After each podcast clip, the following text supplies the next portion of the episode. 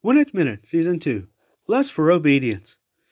This particular series, under the heading The God Who Is Love, made prior reference to God's word to Abraham, originally Abram, regarding the land of promise. His descendants eventually ended up in Egypt as slaves, but at the appointed time, God loyally saved them from their plight and, keeping his promise to his faithful servant, eventually brought them into the land promised to them. When they obeyed God, like their forefathers, they were blessed. Under the rule of David's son Solomon, there was extraordinary peace and prosperity as a foregleam of earthwide promises God has made for our day under the promised rule of a Son of Man born in the line of David, God foretelling greater, greater blessings. Several Bible books uh, describe these, including Revelation, revealing important details and profound promises.